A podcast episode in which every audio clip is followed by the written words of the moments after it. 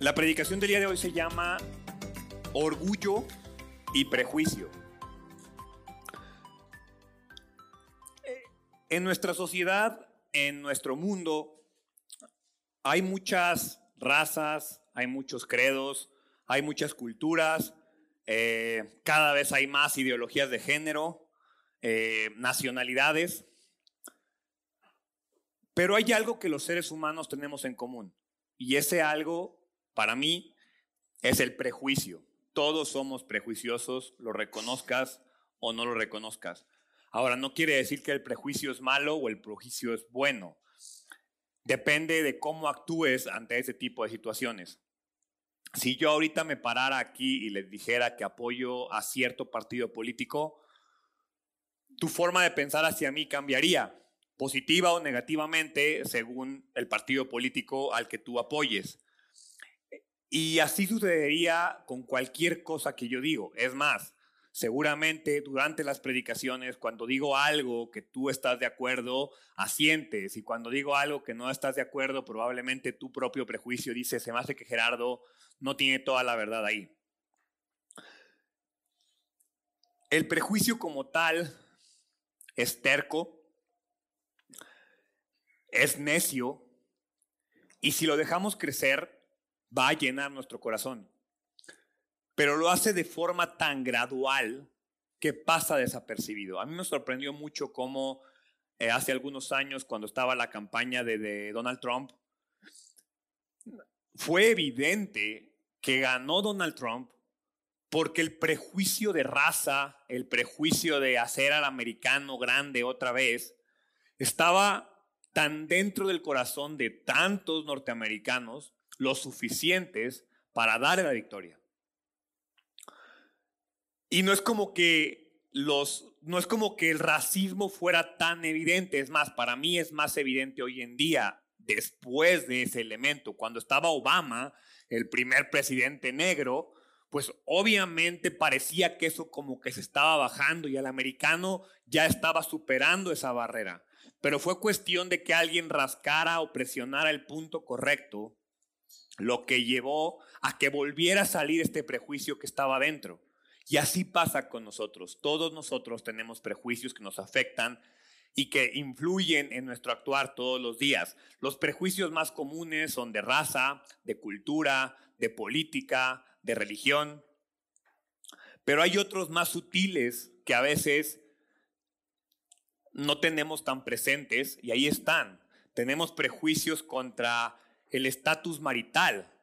Si yo veo a una mujer de 40 años soltera, uy, quedada. Si yo veo a una chavita embarazada y dejada por el marido, uy, pobrecita. ¿Sí? Si yo veo a, un hombre eh, que se quedó viudo, ay, papá luchón. Y entonces tenemos muchos prejuicios ante el estatus marital. Hoy en día el estatus marital del divorcio, uy, lo veneran. Literalmente ayer vi que a una persona le hicieron fiesta por su primer divorcio, como de bienvenida a la soltería otra vez. no, espérate, ya, ya esto está en otro nivel. También tenemos prejuicios ante los tatuajes. Si yo estuviera aquí hablando con ustedes y trajera un tatuaje de una serpiente así en la cara, y es la primera vez que llegas, seguro estarías pensando, ¿qué onda con este cuate? Eh, tenemos prejuicios ante la ropa, hasta el corte de cabello. Si yo estuviera aquí predicando con una playera de un equipo de fútbol, tendrías un prejuicio hacia eso. El prejuicio es un problema universal.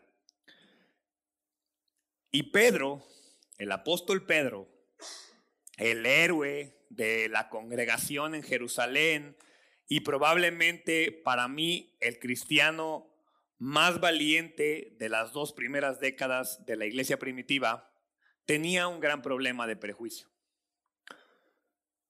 Afortunadamente para Pedro y afortunadamente para la iglesia y de una manera indirecta, afortunadamente para nosotros, Dios no iba a permitir que ese prejuicio permaneciera en el apóstol. Y entonces eso es lo que vamos a ver el día de hoy. Hechos capítulo 10, versículo 1, es cómo Dios trata con el prejuicio y cómo nosotros debemos hacerlo. Hechos 10, 1 y 2. En Cesarea vivía un oficial del ejército romano llamado Cornelio, quien era un capitán del regimiento italiano. Era un hombre devoto, temeroso de Dios, igual que todos los de su casa. Daba generosamente a los pobres y oraba a Dios con frecuencia. Contexto. En este punto de la iglesia primitiva tiene alrededor de cinco o seis años de edad. Es decir, de que Jesús asciende después de la resurrección, la iglesia primitiva tiene entre cinco o seis años. El Evangelio en este punto ya fue predicado en Jerusalén, ya fue predicado en toda Judea, ya hay muchos judíos, hebreos y judíos griegos que se están convirtiendo. Felipe, lo vimos algunas semanas atrás, ya llevó, ya ha tenido un ministerio muy efectivo en la región de Samaria. Pedro y los demás apóstoles están haciendo lo mismo en Jerusalén, ya están aceptando judíos considerados mestizos. La semana pasada vimos cómo Pedro fue a la región de Jope, predicó ahí y, y, aunque no lo toqué como tal, se habló de que le predicaron a los curtidores de, esa región, lo cual rompe un prejuicio muy importante porque el judío considera impuro a todo aquel que manipula cadáveres. Un curtidor, obviamente, manipula cadáveres para quitar la piel. Entonces, el hecho de que Pedro y los apóstoles le hayan predicado a ellos rompe con otro paradigma. Sin embargo, Pedro nunca había considerado visitar la región de Cesarea Marítima un pueblo que estaba 30 millas al norte de esa región de Jope y que fue fundado por Herodes. Pero ¿por qué no lo consideró? Vamos a regresarnos un poco. El pasaje comienza con la presentación de un hombre, de Cornelio. Cornelio es un oficial romano que vive en Cesarea, en esta región. Ahora, cualquier judío devoto de raza tenía cierto odio hacia Cesarea. ¿Por qué? Por razones políticas y por razones religiosas. Políticamente hablando, cuando Herodes construye Cesarea Marítima, fue para darle en la torre al puerto de Jope. El puerto de Jope era un puerto judío eh, y como Herodes odiaba todo lo que tenía que ver con el pueblo judío, él crea un mejor puerto, un puerto con ingeniería muy avanzada para aquella época, un, puerto que se convierte en la capital marítima y militar de aquella época. Era un puerto que representaba el lugar en Jerusalén donde los romanos pasaban el tiempo. Era como la ciudad donde los gobernantes, este, las personas más importantes de Roma que venían a Jerusalén como parte del imperio romano permanecían ahí. Entonces, Cesarea Marítima era un pueblo que los judíos odiaban porque ahí estaba representado problemas políticos y religiosos. Y entonces, Cornelio, este hombre el cual comienza hablando Lucas, es presentado como capitán del regimiento italiano. ¿Qué es un regimiento italiano? Un regimiento romano era un grupo de soldados, mínimo 600 soldados, y es presentado como un centurión. ¿Qué es un centurión? Es un hombre que está a cargo de 100 soldados, de ahí el nombre centurión.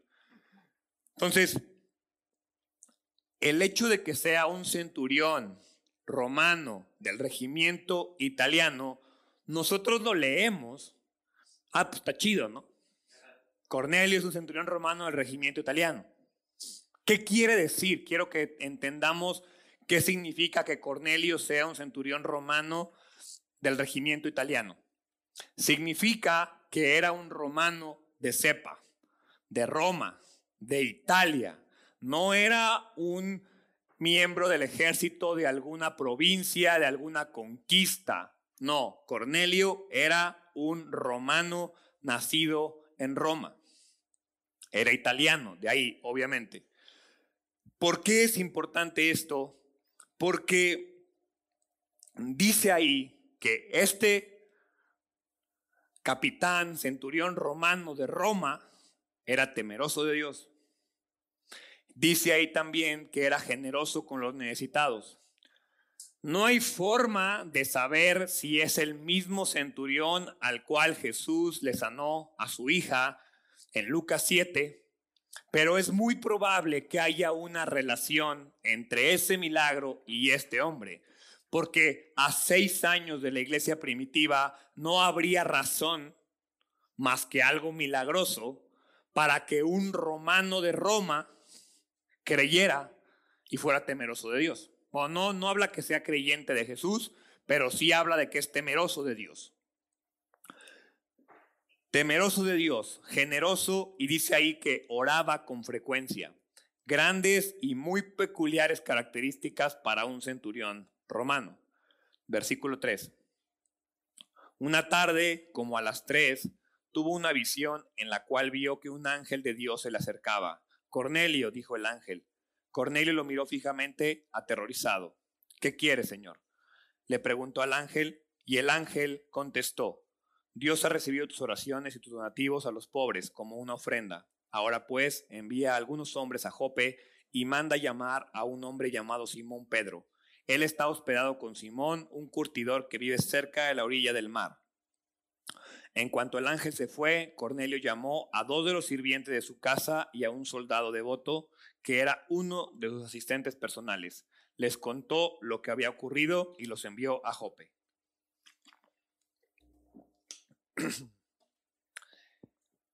La Biblia dice 3 de la tarde. ¿Por qué es importante? En algunas Biblias dice 3 de la tarde, en otras Biblias dice la hora novena, la cual es una hora designada, designada para la adoración.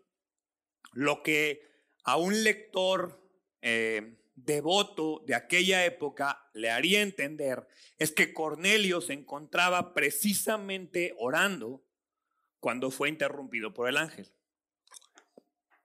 Entonces, el centurión se dirige al ángel como Señor, pero no como Señor de Dios, sino como Señor de respeto. Y lo primero que le dice el ángel en sus oraciones Perdón, lo primero que le dice el ángel es que sus oraciones han sido recibidas. En los primeros versículos vemos cómo se dice que Cornelio era un hombre que oraba con frecuencia. Llega el ángel y le dice, tus oraciones han sido recibidas. Muchos gentiles de aquella época no tenían la seguridad de que su fe fuera agradable a Dios, porque el judío les decía que no. Eso es muy interesante. Y entonces lo que el ángel está diciendo es que sus oraciones son igualmente recibidas que las de los judíos. El ángel le da instrucciones al centurión con mucha precisión, casi precisión militar. Le da un lugar y un nombre del hombre al que debe buscar. Y entonces Cornelio obedece inmediatamente. Versículo 9. Al día siguiente, Mientras los mensajeros de Cornelio se acercaban a la ciudad, Pedro subió a la azotea a orar. Era alrededor del mediodía. Recorrer las 30 millas de Jope a Cesarea Marítima tomaba por lo menos día y medio. Pero nos damos cuenta de que están llegando al mediodía. La instrucción fue recibida a las 3 de la tarde del día anterior y están llegando al mediodía. Entonces, una de dos, o se fueron en caballo o las instrucciones de Cornelio fueron tan em, importantes que le dijeron que fueran rápidamente.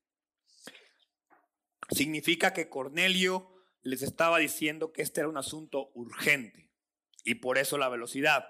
Ahora, aquí quiero hacer un paréntesis.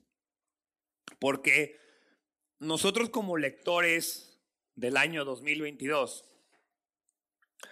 puede ser que no nos demos cuenta de la dificultad de la labor de Dios para preparar a Pedro para este momento. Les repito, Pedro era el más valiente, Pedro era un gran predicador y Pedro era un judío.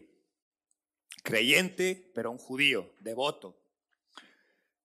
Entonces, si nos vamos atrás en la historia, Dios escogió a Abraham. Y al hacerlo, escogió también a la descendencia de Abraham.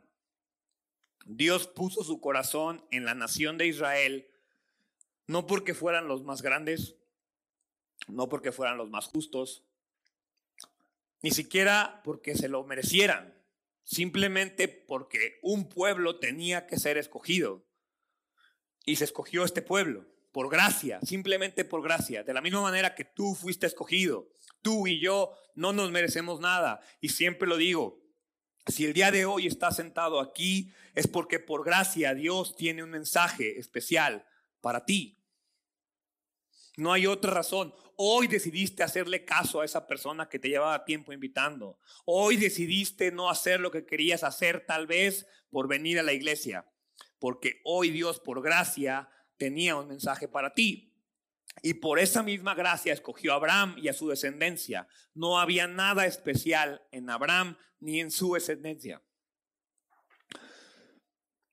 El problema es que la nación de Israel se volvió orgullosa y se volvió prejuiciosa, creyendo que eran una nación superior a los demás, por lo que veían a los gentiles, a los no creyentes, a los no judíos como impuros, como pecadores, y de una u otra manera evadían la relación con ellos en la medida de lo posible.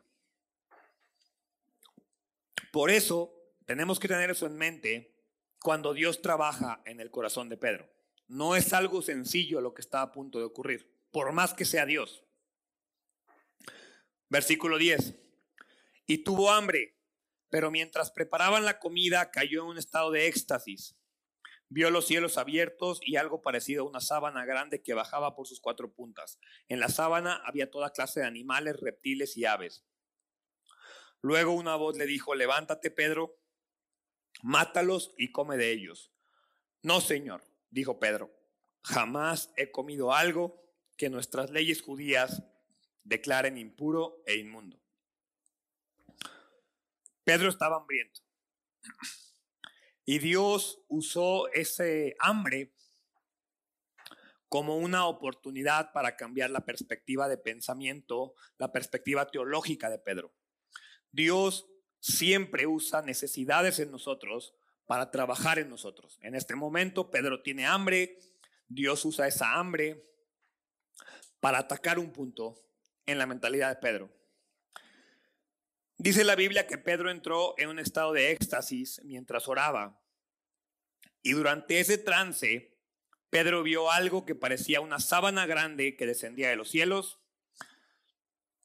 indicando para Pedro que esto es un mensaje de Dios. La sábana desciende del cielo.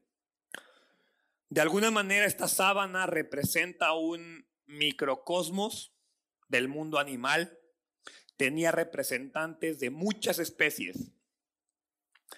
Y esta misteriosa voz le pide a Pedro hacer algo que causaría repulsión a cualquier judío. Mata y come a esos animales impuros. Dios mismo les había prohibido a los israelitas comer de esos animales en el antiguo pacto. Pero como lo vemos a lo largo del Nuevo Testamento, muchas de estas prohibiciones ya habían quedado atrás, ya habían cumplido su propósito ceremonial, su propósito educativo, su propósito disciplinario, y ya no eran necesarias. Si tú lees Marcos capítulo 7, versículo 14, dice, luego Jesús llamó a la multitud para que acercara y oyera. Escuchen todos ustedes y traten de entender. Lo que entra en el cuerpo no es lo que les contamina. Ustedes se contaminan por lo que sale de su corazón. Luego Jesús entró en una casa para alejarse de la multitud y sus discípulos le preguntaron qué quiso decir con la parábola que acababa de emplear. ¿Ustedes tampoco entienden? preguntó. ¿No se dan cuenta que la comida que introducen en su cuerpo no puede contaminarlos? La comida no entra en su corazón, solo pasa a través del estómago y luego termina en la cloaca. Al decir eso, declaró que toda clase de comida es aceptable a los ojos de Dios. Y Pedro estuvo ahí. Pero Pedro sigue viviendo y pensando bajo el nuevo pacto. El gran Pedro, que ya había convertido a Jerusalén y Judea, sigue teniendo un pensamiento incorrecto. Esta situación de la impureza de los animales estaba muy dentro del israelita. Y esto es importante porque aunque la gracia es abundante, el prejuicio muere difícil y lentamente. Y eso pasa contigo. Dios derrama su gracia en nuestras vidas de formas que no entendemos. Pero el prejuicio que está en nuestra mente se tarda en morir. El prejuicio del pecado, el prejuicio de nuestra vieja manera de vivir, el prejuicio de lo que la gente dice, el prejuicio de lo que tu familia dice, ese tarda en morir por más que la gracia sea abundante en tu vida. Lo que Dios le está pidiendo a Pedro es comparable a pedirle hoy en día a un vegano que coma carne. Es comparable en pedirle a un abstemio que se tome una cerveza. Es comparable, si lo quiere ver más práctico, a un americanista que se ponga una playa de las chivas. O a un panista que vote por Morena. Lo que le lleva a Pedro a decir, a Dios, el gran Pedro, no, Señor. Esta voz del cielo le está diciendo, mata y come. Y Pedro dice, no, Señor. ¿Cuántas veces le ha respondido de la misma manera a Dios? ¿Cuántas veces Dios te pide que hagas algo y tu respuesta es, no, Señor? Dios te dice, no tengas relaciones sexuales fuera del matrimonio. Y tu respuesta es, no, Señor, todos lo hacen. ¿A poco esperas que me case con alguien sin conocer si me va a satisfacer o no? No, Señor, eso que me pide es imposible. Y nuestro prejuicio nos hace ir en contra de Dios. O quizás Dios dice, diezma. Y tu respuesta es, no, Señor, tú no necesitas mi dinero. Dios sabe que ahorita no puedo diezmar. Y así me puedo ir poniendo muchos ejemplos de cosas que Dios te dice y tú racionalizas y le dices, no, Señor. La instrucción de Pedro es muy clara. Mata y come a esos animales impuros. Yo Dios te estoy diciendo que ya no hay nada malo en eso, hazlo.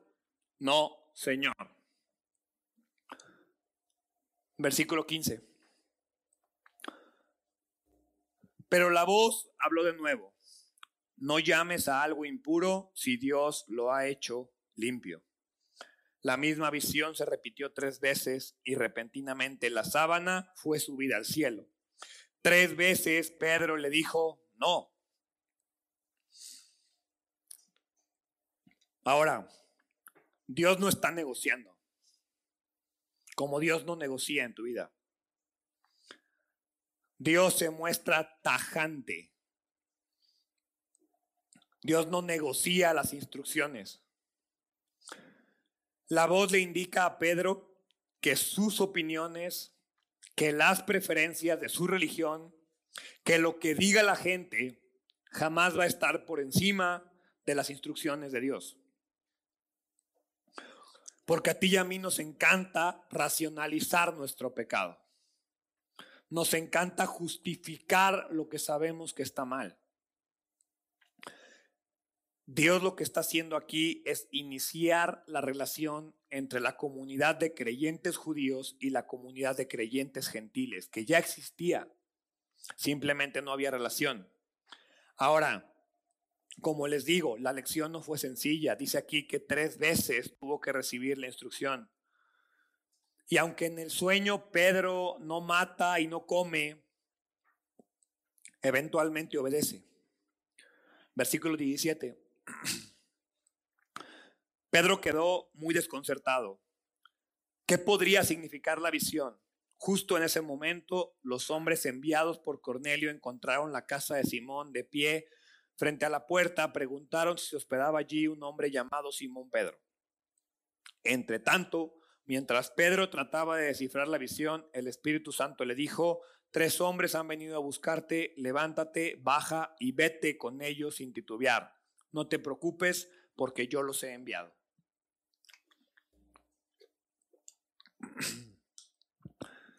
Pedro entiende lo que la voz le dice, pero aquí vemos cómo no ha, no ha entendido el significado. Porque el versículo 17 dice, Pedro quedó muy desconcertado, preguntándose, ¿qué podrá significar que Dios me esté pidiendo que yo mate y come animales impuros? Pero mientras Pedro pensaba esto, la respuesta llegó a la puerta. El Espíritu Santo le habló a Pedro para crear la conexión entre la visión y los mensajeros de Cesarea. El Espíritu Santo le dijo que acompañara a estos hombres gentiles sin titubear. Ahora, Pedro podría evitar ir con ellos por temor a contaminarse. O sea, era tal este tema de la contaminación que yo no me podía juntar con un gentil, porque me contaminaba, me volvía impuro. Pero la instrucción de, del Espíritu Santo es clara, Dios los ha enviado. Pedro no puede desobedecer. Versículo 21. Entonces Pedro bajó y dijo, yo soy el hombre que ustedes buscan, ¿por qué han venido? Ellos dijeron, nos envió Cornelio, un oficial romano. Es un hombre devoto y temeroso de Dios, muy respetado por todos los judíos. Un ángel santo le dio instrucciones para que vayas a su casa a fin de que él pueda escuchar tu mensaje. No solo le está diciendo que vaya con él, le está diciendo que le predique a un gentil, a un oficial romano de Roma nacido en Roma. No le está pidiendo Dios que vaya y le predique a un necesitado en Jerusalén. Le está diciendo que se ponga la playera de la América cuando él le va a las chivas.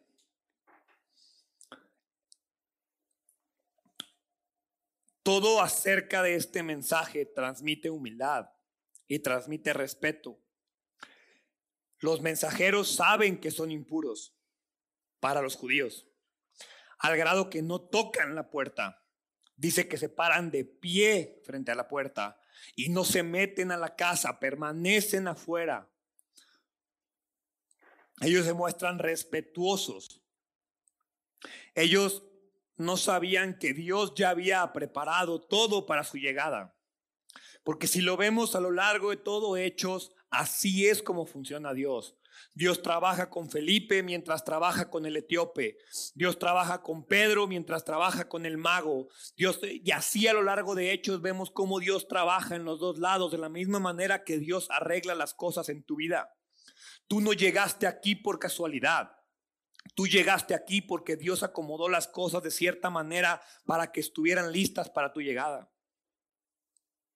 Tú no escuchaste el mensaje la primera vez por obra de la casualidad, lo escuchaste porque Dios acomodó la vida de la persona que te lo dijo de cierta manera para que tú lo pudieras escuchar en ese momento y para que tu corazón estuviera listo en ese momento para recibirlo.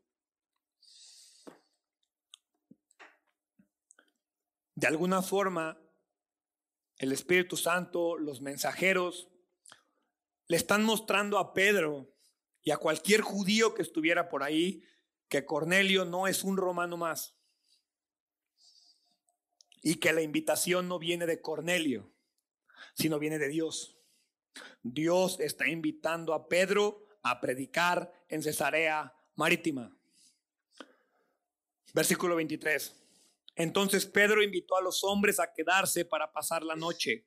Al siguiente día fue con ellos, acompañado por algunos hermanos de Jope. El viaje de regreso va a tomar dos días, lo normal. Los mensajeros seguramente vienen cansados. Pero Pedro ya entendió que la instrucción no viene de Roma, la instrucción viene de Dios, tanto que le permitió a los mensajeros pasar la noche con ellos. Normalmente un judío ni hospeda ni alimentaba a un gentil, pero la visión ya estaba teniendo efectos en Pedro. Pero quiero que imagines lo difícil que fue para Pedro hacer esto. Y no tienes que imaginarlo mucho. Piensa lo difícil que es para ti obedecer a Dios en esa área que no quieres obedecerlo. Respetar a tu marido la forma en la que disciplinas a tus hijos, la forma en la que te comportas en los ambientes no creyentes, la forma en la que te comportas con tu novio o novia, la forma en la que le respondes y honras a tus padres, la forma en la que gastas el dinero, la forma en la que debes de ser un trabajador y un ciudadano responsable que paga impuestos y no es corrupto. Y así me puedo ir palomeando cosas que estoy seguro que yo batallo y tú batallas. Pero no porque batallemos, Dios va a decir, ay, bueno, ok, mi hijo, te la perdono.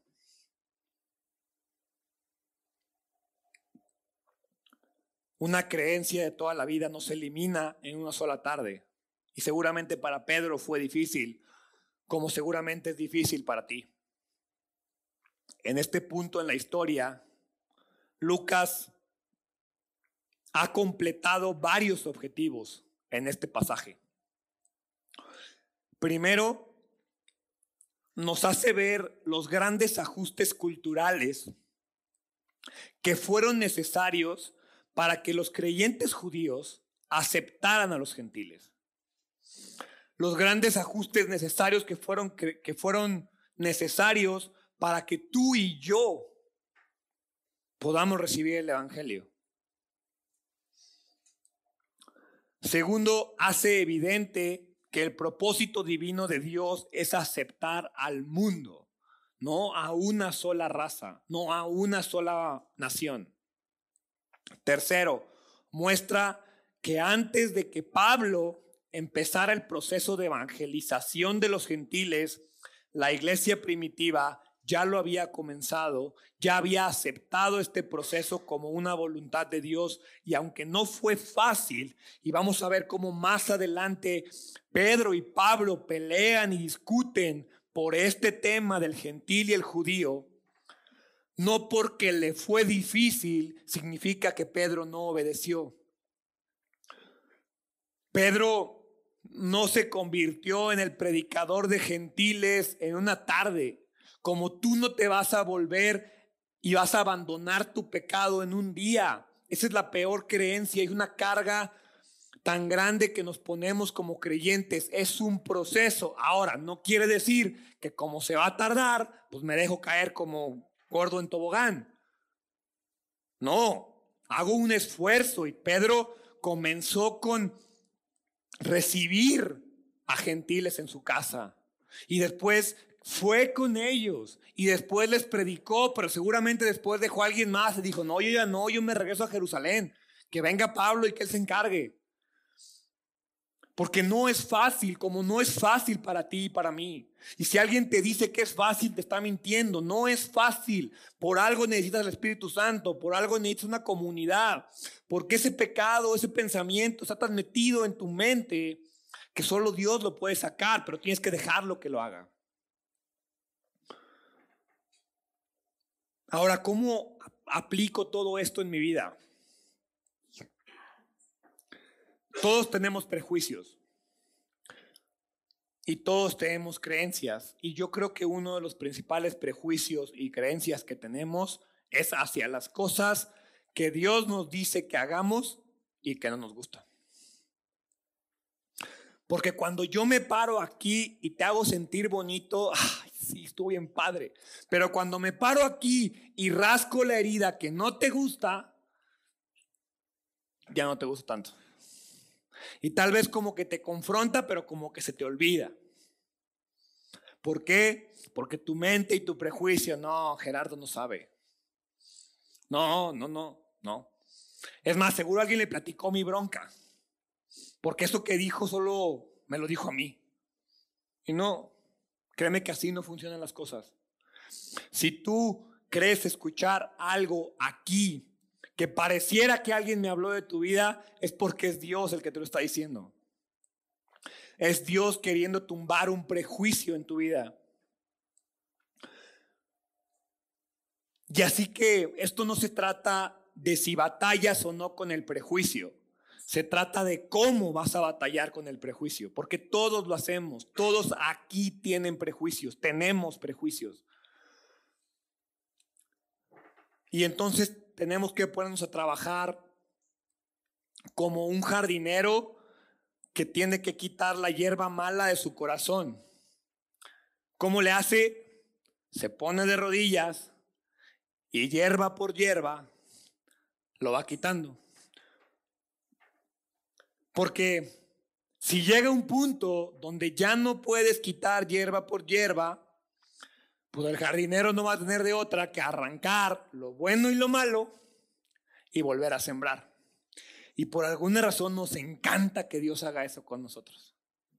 Porque cuando Dios por las buenas te señala las cosas, hay una hierba buena, perdón, hay una hierba mala. Ah, pero como que se ve bien, ¿no? Como que decora el jardín. Déjamela ahí. Cuando esa hierba crece tanto que Dios tiene que arrancar el pedazo entero, ay Dios, ¿por qué eres así? ¿Por qué me tratas de esa manera? Porque cuando Dios te señala el prejuicio, tú y yo no hacemos nada.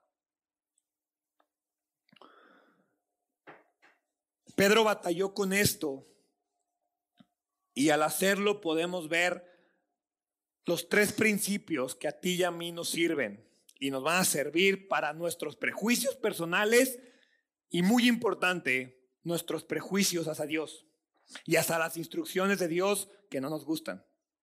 Porque las que nos gustan, las aplaudimos y qué padre. Las que no nos gustan. Número uno, la raíz del prejuicio siempre es el orgullo. Mi forma de pensar es la mejor. Yo sé más que Dios. Dios no conoce mi vida. Dios no sabe lo que yo he pasado. Dios, soy un hombre de 36 años, no puedes esperar que haga eso a esta edad. Dios, soy una mujer de 50 años, no puedes esperar que lo haga de esa manera. Dios, soy un joven de 18 años y todos mis amigos lo hacen, ni modo que yo no. Eso es orgullo. Así se le llama. Y ese orgullo genera prejuicio. Número dos, la racionalización del prejuicio se vuelve una tradición. Siempre ha sido así, siempre he sido así. No tiene nada de malo. En mi familia siempre se han hecho las cosas de esa manera. Con mis amigos siempre se han hecho las cosas así.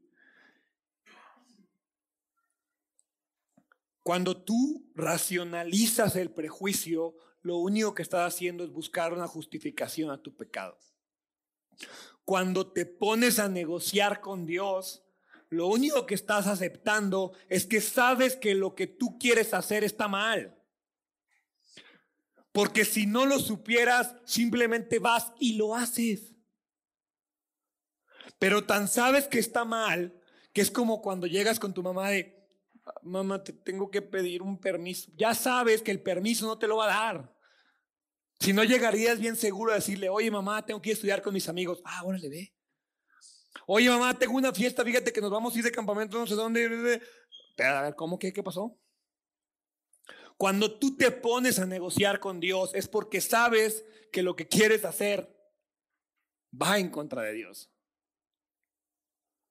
Cuando tú te pones a negociar con las personas, es porque sabes que lo que tú necesitas hacer no va conforme o puede afectar a la otra persona. Entonces la raíz del prejuicio es el orgullo, la racionalización del prejuicio se vuelve una tradición y número tres, y muy importante, la rehabilitación del prejuicio duele. Autoevaluarte es incómodo. Porque sabes qué es lo malo de autoevaluarnos? Que no le puedes echar la culpa a nadie más que a ti mismo. Es como, no sé ustedes, a mí me tocaba en la escuela la autoevaluación, ¿no? Obviamente siempre sacaba 10 en todo. Pero la verdad cuando leías la pregunta decías, híjole, ahí no tanto. Pero pues igual te valía, ¿no? Porque te faltaba un punto para pasar. Pero con Dios no es así. Cuando Dios te rehabilita de tus prejuicios, lo primero que va a hacer es ponerte tu prejuicio enfrente. Y va a esperar a ver cómo reaccionas. Así como a Pedro le puso a los animales inmundos. E inmediatamente después le trajo a los gentiles a su casa. Porque autoevaluarnos no nos gusta. Y ay, cómo le encanta a Dios hacerlo. Preferiríamos ponernos así y que Dios nos quitara lo malo y ya. Pero no.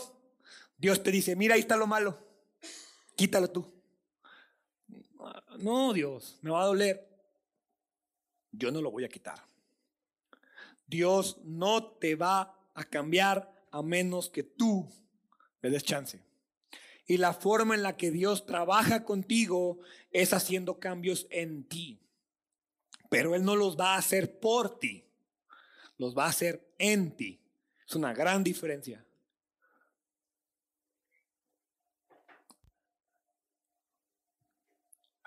La verdad es dolorosa. Que alguien te confronte con la verdad duele.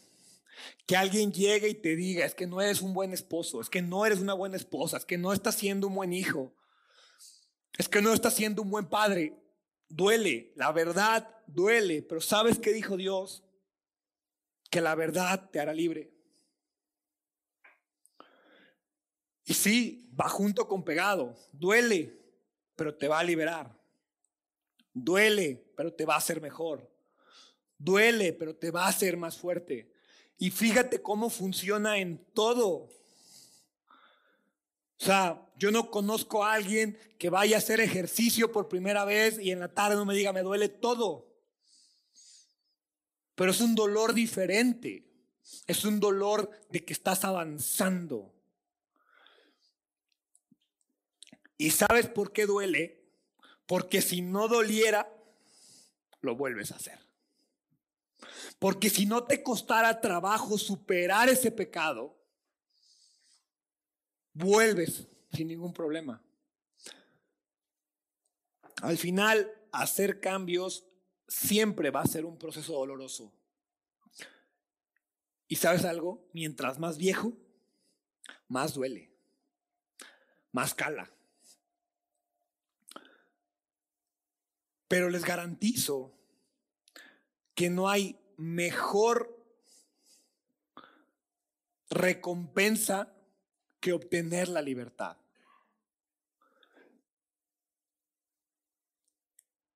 Con eso quiero terminar. No hay mejor recompensa que obtener la libertad que recibes cuando decides atravesar el dolor. No hay mejor recompensa que obtener la libertad que recibes cuando decides hacer lo correcto. Que no quiere decir que si lo haces te va a ir bien, pero sí quiere decir que si lo haces vas a estar bien.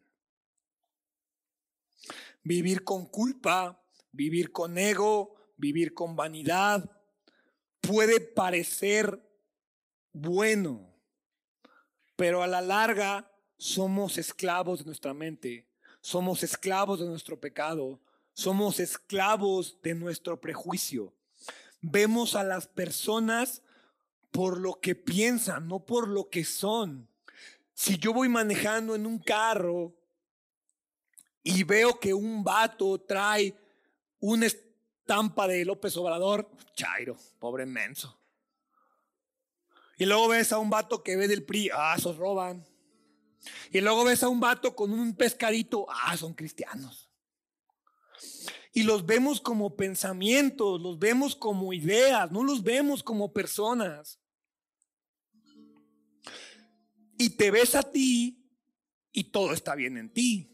Tu pensamiento está bien, tu pensamiento tiene justificación, tu pecado tiene justificación. Porque cuando tú vas manejando y rebasta a todos por la izquierda y te quieres clavar para meterte al distribuidor, tú sí puedes porque vas tarde. Pero cuando tú vas en la fila y uno se mete, ay, muere gente, por eso estamos como estamos. Porque cuando tú lo haces, sí se puede. Pero cuando los demás lo hacen, está mal. El prejuicio. Ahorita dijo David en la Santa Cena, cuando el pecado incomoda es pecado, cuando no, no te molesta. Cuando el pecado de alguien te afecta, ay, el mundo está echado a perder. Pero cuando tú pecas, lo justificas. Y sabes algo, Dios no lo va a permitir. Dios nunca va a permitir que justifiquemos nuestro pecado. Y te lo vuelvo a decir, si hoy estás aquí, es porque Dios te quiere liberar de ese prejuicio que tienes, de ese pecado que te ha venido señalando durante mucho tiempo. Y de la misma manera que lo hizo con Pedro, te lo va a decir una, dos, tres, cuatro, cinco, mil veces. ¿Y sabes qué es lo más sangrón? Que después de que te lo diga, te lo va a poner enfrente para ver si entendiste. Entonces yo prefiero que como el jardinero, ya mejor la arranco a que tenga que quitar todo y empezar de nuevo. ¿Por qué no cierras tus ojos? Padre, gracias. Gracias porque eres bueno. Gracias porque me tienes paciencia. Gracias porque trabajas en mí y en mis prejuicios. Perdóname porque soy necio y terco. Pero gracias por darme una nueva oportunidad. Bendice mi vida y la de mis hermanos. En el nombre de Jesús. Amén.